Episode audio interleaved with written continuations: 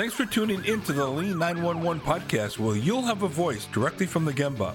I will rely on my three decades of lean successes as well as my failures to answer your most challenging questions regarding your lean transformation. I'm your host, Mark DeLuzio, President and CEO of Lean Horizons Consulting and the principal architect of the Danaher Business System. Looking forward to your questions now. Let's go to the Gemba. Hi, Mark DeLuzio here with another episode of Lean 911.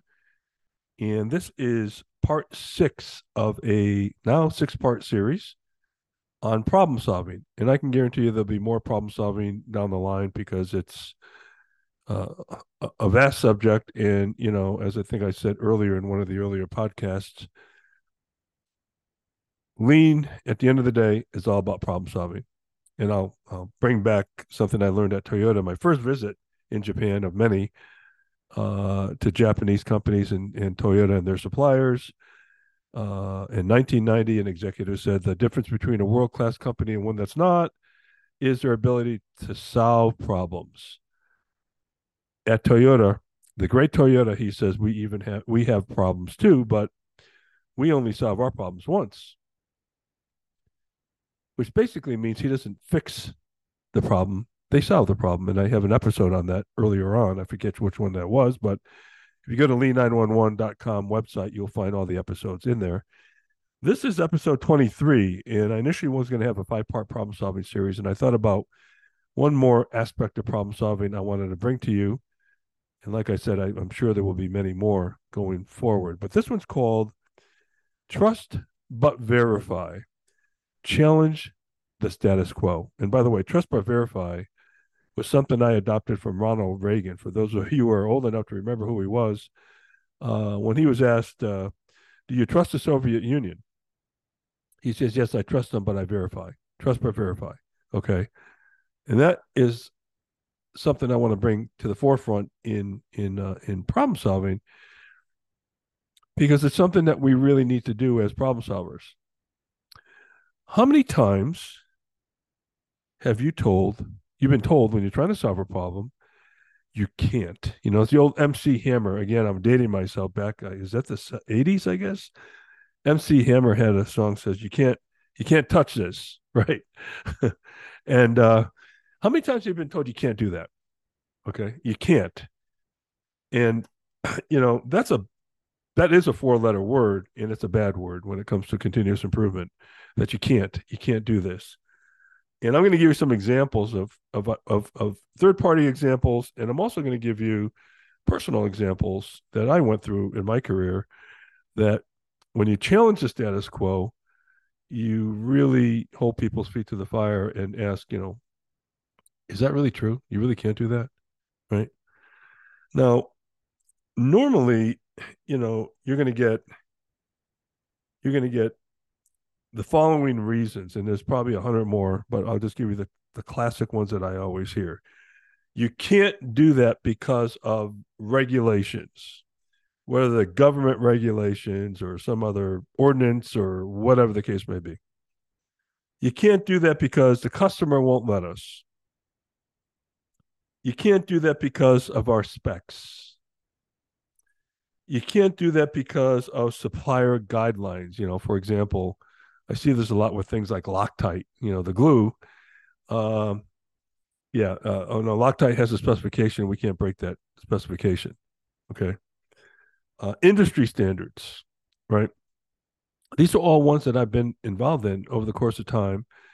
And, uh, you know, you just can't do this. You just can't make that change or, you know, make that improvement because of X, Y, and Z. Well, let's talk about some examples, okay? Uh, because I think as problem solvers, you have to challenge everything. I don't care what it is, you have to challenge everything. And probably the best question you can ask as a continue continuous improvement uh, professional is why, right? Remember, we have the five whys, but you have to ask that question why? Why is it like that? Why, why, and why? And you keep asking until you get down to the real essence of this. Now, I'm not saying some of these regulations and standards and specs you can violate them all just because I'm sitting here saying you can. You some some you can't, right? And you've got to look at these in the context of safety, quality, delivery, and cost in that order, that hierarchy, right? I talked about that earlier on one of the previous episodes. By the way, just for, if you're keeping track, this is episode 23. I don't know if I mentioned that earlier on. Um, so anyway, um, so let's talk about a couple of things. I, I, was working early in my Lean Horizons career. I had a company. Uh, I'm in Arizona right now. It's where I live. I'm in Scottsdale, but but uh, I was out here in Arizona at a defense contractor. They made military weapons, and we were going to you know take a batch batch and queue operation and put it into a one piece flow type type type scenario with standard work, cell design, all the things that you probably are familiar with. And they said, well, you can't you can't really do that. I said, well, why not? Well, we need the government auditor's approval to even move a table. Really? Even move you can't even move a table. Nope. Uh, we need approval for everything. I said, well, did the government auditor approve what you got out there now? Because believe me, it was a mess. Oh yeah, yeah, yeah. She approved it and blah blah blah blah blah. Is she local? Yeah, she's local. Uh, okay. Give me your phone number. So I called her up. He said, by the way, next week or whenever it was, two weeks from now, we're going to be running a Kaizen event to reconfigure the uh, XYZ cell and put it into one piece flow, improve quality, improve delivery, uh, uh, improve safety, of course, as always, you know, number one. Would you be interested in coming out and learning? And I explained who I was and, you know, you know, what lean was all about because I wasn't sure she really knew. And she knew a little bit about it, but not much. Would you come out and, and participate with us on the Kaizen? We'd love to get your input and expertise. Oh boy, I would really love that. So she came out, right? and we put her on the Kaizen team, put her, you know, through training. You know, we usually do 20% training and 80% hands on. And we had goals and objectives, and, and it was an unbelievable success. I mean, force based reductions, inventory reductions, quality, productivity. I mean, all the metrics went north in in in an unbelievable way. And she was the one coming back saying, "Hey, why don't we do this? Why don't we put that over there? And why are we doing this? And we shouldn't have to do that. I'll sign off on that." So we got her involved in the process. Okay. Had we gone ahead and done it and then brought her in for approval, it definitely would not have gone that well. Okay. Now, I'm not saying you could do this for everything. And in some cases, you might be able to do this. I just want to give you an example where I just challenged the status quo that when they said we can't do this, I pushed back and said, no, I think we can if if she's agreeable and we get her involved in the process. And by the way, I talk about solving problems at the lowest level in another episode of problem solving. And, you know, getting people involved is one of the best ways to get their buy-in. Okay. If you instill something or enforce something on somebody, uh, you're going to have a, you know, pushing a rope uphill, as they say, right? Um, so that was just one example. Okay. But let me give you a couple other, other ex- examples. well, first of all, you probably have seen a lot of bottleneck operations where you know a, a, part would have to leave a cell and go to what we would call a curtain effect so that the operator can complete a one piece uh, flow uh, operation so for example these kind of these kind of uh, operations might be you know for electronic you know uh, products a burn in we have to burn in the pc boards or curing if it has to dry, if it's epoxy or paint or whatever, or heat treat or whatever, right? So it for some reason, when I ask things like how long does the burn in have to happen? I get answers like this 24 hours, 16 hours, eight hours. They're always divisible, it seems, by eight. And I'm like, well, wow, that's amazing how all these technical engineering standards all come out to be divisible evenly by eight. Well, okay, you know, I think you probably got this already that eight is obviously usually what a standard shift is. So they just say, okay, let's just put it there for a shift and we'll take care of it on second shift or first shift or whatever it may be, right? Well, in the process, then you're building inventory. Uh, you're over processing most likely uh, you are exposing yourself to greater quality fallout because the batch is bigger, the curtain effect is bigger, right? And look, I'm not saying that there's no merit to any of these numbers, but they got to be challenged. And I'll tell you right now, I would probably say 90% of the time when I challenge something like this, we brought these things down drastically. And, you know, like Deming said, you know, uh, in God we trust, all others bring data. Show me the data. Show me the fallout after two hours, after four hours, after six, after eight, you know, whatever it may be. So keep an eye on that as you guys are looking at these type of, you know, batch processes, curing ovens, burn-ins, uh, testing, calibration, you know, they're usually in some semblance of eight hours. And and that has that that should be a red flag to you to challenge those things okay because a lot of times these are just at the convenience of the operations uh, and and uh, probably those standards have been in place for 20 years and nobody ever challenged them right? So so that's one thing. So let me get some more uh, specific examples. Now I'll, I'll stay on the theme right now of cure time and i'll move into some other things in a minute. We had a plant at Danaher called Delta, Delta Truck Boxes. And we just acquired uh, the business. And I was down there with then uh, President uh, Tom Joyce, who became CEO of Danaher, a good friend of mine and great guy. Uh, and Tom and I were walking around this this blow molded facility. They made the big blow molded truck boxes that went in the back of pickup trucks. And uh, they also made steel at another plant and aluminum, but this was the blow molding plant. And so Tom and I first walked into this facility for the first time. Um, actually it wasn't the first time because we did due diligence there, but we walked in to now look at it and say, well, what are we going to do with this facility? And as we're walking around, there were piles and piles of truck boxes all over the place. And we're walking with the VP of operations. And I asked the question, I said, well, why are all these boxes here? And the first thing he did was he held out his hand to me and he said, you got to understand blow molding. Okay, tell me about blow molding. Okay, which I did have some familiarity with. But tell me about blow molding. Tell me what I don't know. Why all these boxes are here, all piled up, you know, you know, five high. Well, when they come off the blow molder, we can't assemble them right away. We have to cut off the top, and we can't assemble them because they'll warp. So they have to cure. Now, the first thing that's going through my mind is okay, you're taking hot boxes and piling them on top of other hot boxes and all that weight. Okay, you get the idea, right?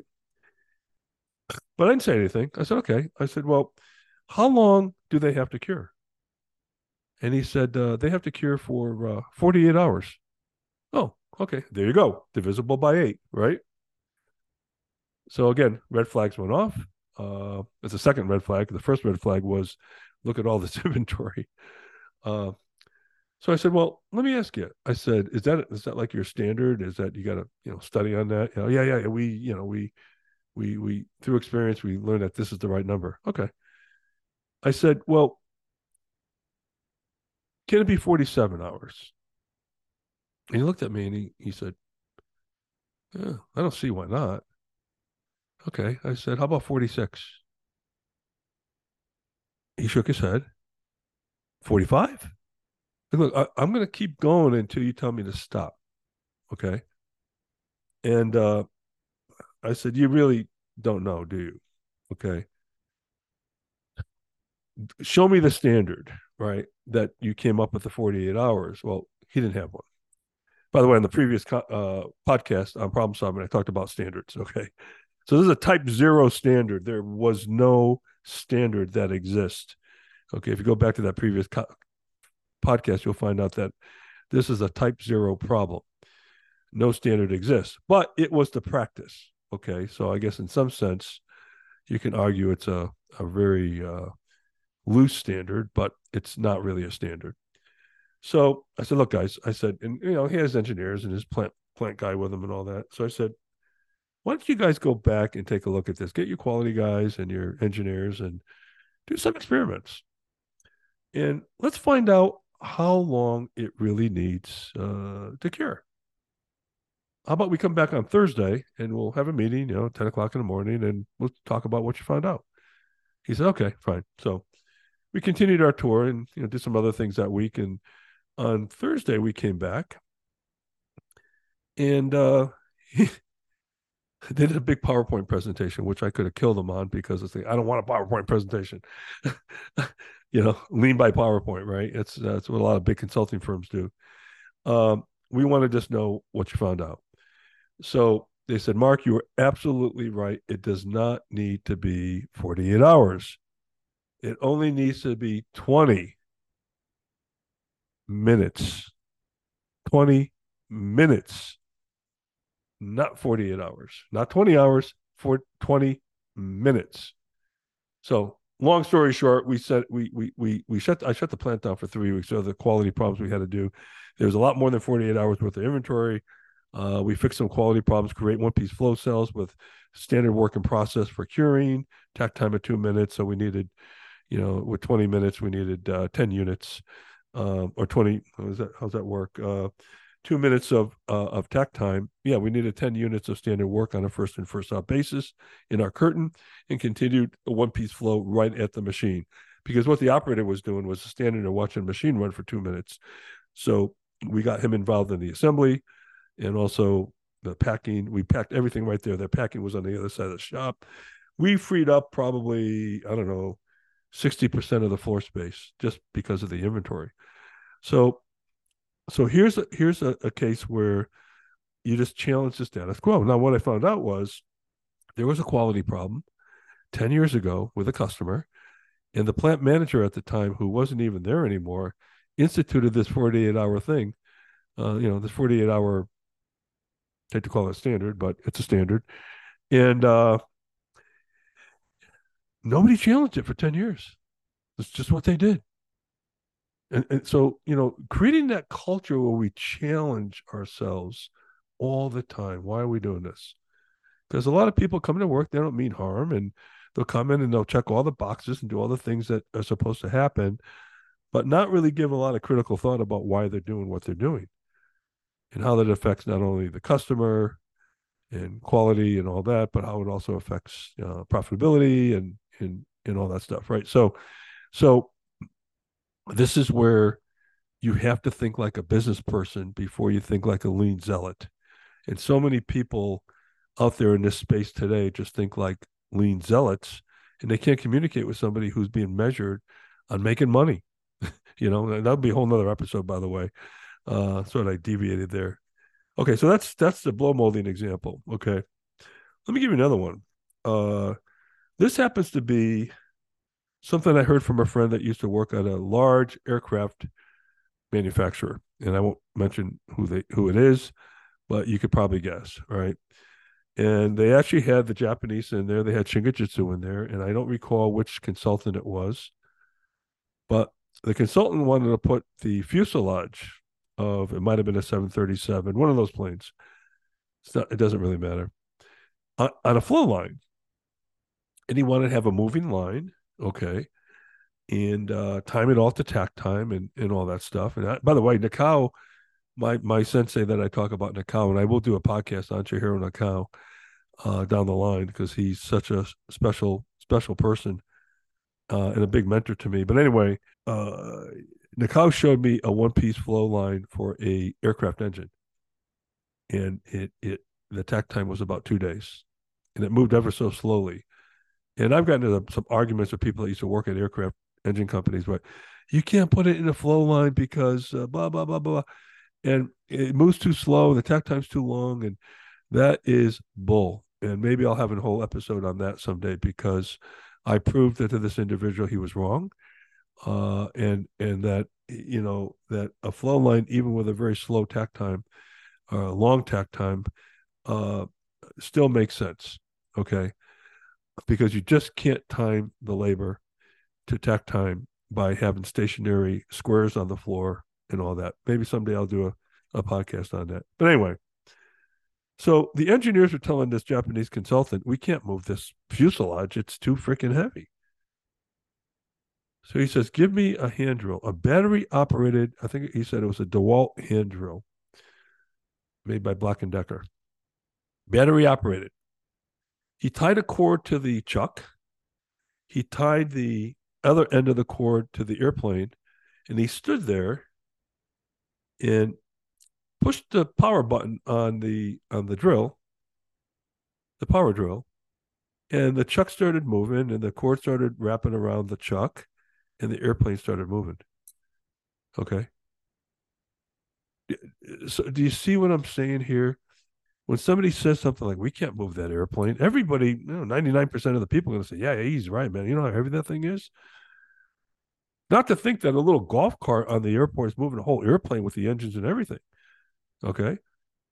And uh, but this is just the mindset that we get into where we're so schooled at trying to understand at, at looking at why we can't do things that it gets in the way of the things we can do.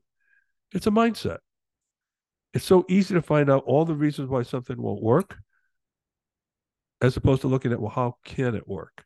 Right. And sometimes you have to reinvent yourself to be able to do that.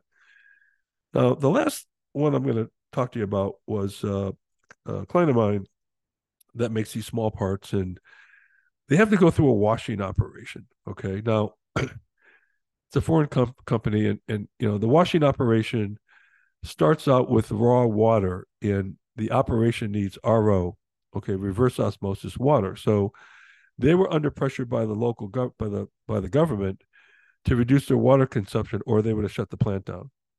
All right. They were consuming too many liters of water per day, blah, blah, blah, blah. And this is the operation that really consumed most of the water. So they the parts had to go through a five stage process. There were five barrels that the parts had to go in. So, you know, process one, process two, process three, and all that. And all of them were, you know, the water that they put into each one of these five processes were uh, RO water, which again, right up front, you're losing, you know, 40% of your water just by converting it over. So, so I asked the question, well, how much water does each tank need to have? And they told me it was 60 liters. I said, okay. Uh, can you show me the spec? They couldn't find it. They couldn't find the spec. Again, like the like the truck box thing, the blow molding, they were based on you know tribal knowledge. Uh, it's six. It, they looked at and they were making parts for the automotive industry and also uh, uh, aerospace. So they they looked at all the specs as it related to this process, and they could not find any spec that dictated 60 liters. So I said, okay, let's do a like a mini design of experiments here and go figure out what the number needs to be.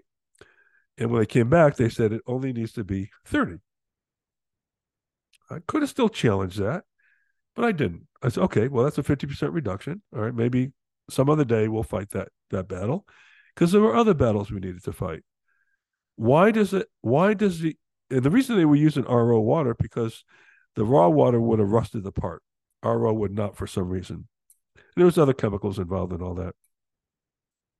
So then I said, well, why does it have to go through five stages? Well, because and they nobody knew.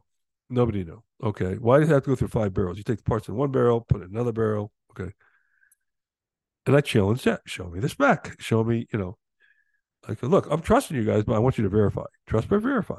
Okay. Challenge the status quo. That's the title of this episode.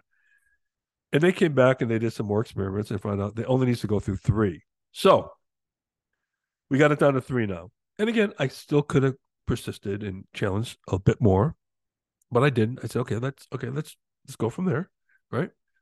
In some cases, you have to allow them to save face too, right?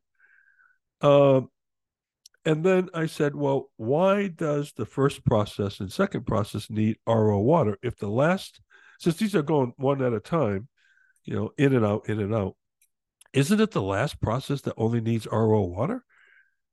They went and did more experiments. They never spec on that either. And sure enough, it was only the last process that needed RO treated water. So we reduced the water consumption by, oh, geez, I don't know what the number was, 70%, whatever. We got them well under the spec of what the government was mandating uh, over there. So again, you know, could I gotten hung up on one more, you know, reduction like why not two barrels? You know, why not 15 liters of water? Why not, you know, or there's an alternative and all that. You know, in the world of continuous improvement, you've got to know when to stop. Okay. And then pick that up some other day. I could have burned a lot of calories on going from three barrels to two and and miss all these other opportunities. So you have to, you know, you have to kind of think about what really is best for uh for the over overall objective in terms of what we're trying to do. Because you know darn well whatever we did that day or that week would not have been perfect and and we would of course have to, you know, come back later. But I, I you don't want to go down a rabbit hole. You have to kind of say, okay, that's great. You got down to three barrels, you got down to 30 liters, and you'd only do an RO in one. That was a big win. Okay. Uh, one of the things I talk to leaders about is going into a Kaizen review and then saying, Hey, how come you guys didn't go to two barrels? And how come you didn't do this? And how come you do that? And my comment to them would be, and this is a coaching that we give, you've been here how long? 15 years? And all of a sudden you' coming up with this brilliant idea and these brilliant questions? No, no, you can't ask those. Sorry. Sorry. You weren't on the Kaizen team. Okay. You're not allowed to ask those questions. I don't care if you're the CEO or not. Okay. Because you were here for 15 years and didn't see an opportunity here. And now you're challenging this team because what, what a Kaizen does is it opens up doors for you to be able to see the next steps, right? It to penalize the team and actually make them feel foolish that, you know, they they missed an opportunity they didn't think and all that. Well, they're the ones that got you to where you are right now. Let's celebrate that. And we know every standard's imperfect, and whatever we come up with will be subject to Kaizen because whatever we you know we know that whatever we do today uh, can be done better tomorrow. So I developed a saying that Dan Danaher called uh, uh, with the status quo, a healthy dissatisfaction with the standard st- status quo. Kaizen is a healthy dissatisfaction with the status quo. So you can't beat yourself up all the time. You got to celebrate. So on Friday, let's celebrate because we did some really great things. And we come back on Monday, let's get a little bit angry and find out how we can do better in a healthy way. Okay. Uh, otherwise, it's all negative, and that's not good. Right. So, uh, anyway, I just want you to know that when you do problem solving, do not accept anything that somebody tells you. I don't care who they are. Ask for data, ask for evidence. And if you don't know, go out and find out, like we did with uh, with the uh, the blow molding, like we did with the water reduction and things like that. Okay, so uh, I would probably say that a good 80 90% of the time that I challenge these type of paradigms, uh, they were in there for convenience. They weren't in there for driving efficiency and delivery and quality and and all that stuff. In some cases, safety, right? Uh, so I'd be happy. I'd be interested to know your stories about your company and and how you challenge the status quo and what kind of pushback do you get? Because I'm sure you do get some pushback, and that's okay. Uh, it's it's natural. Uh, you're going to get the old, well, you don't understand blank, blank, blank, and you're not an engineer, or uh, you know, you don't have. I I've got 20 years of experience here with this. How could you say that? I've had that thrown at me all the time, and uh, you know, in some cases those are valid points, but most of the time they're just defenses that need to be uh, need to be challenged. So remember the trust but verify from Ronald Reagan: trust but verify, and challenge the status quo. Okay. Anyway, this was episode twenty three. I'd be interested in your comments at uh, send me an email at mark m-a-r-k mark at lean911.com all of these uh, these episodes can be found on the website lean911.com and also you can find them on you know apple podcasts and also this video that i'm recording is uh if you want to see my pretty face is on the uh is on uh, on youtube. And uh so anyway uh look forward to hearing from you on this matter. And i'm sure you've got all kinds of experiences in this regard. And we will see you next time. Okay? Stay lean and we'll talk to you soon. Bye bye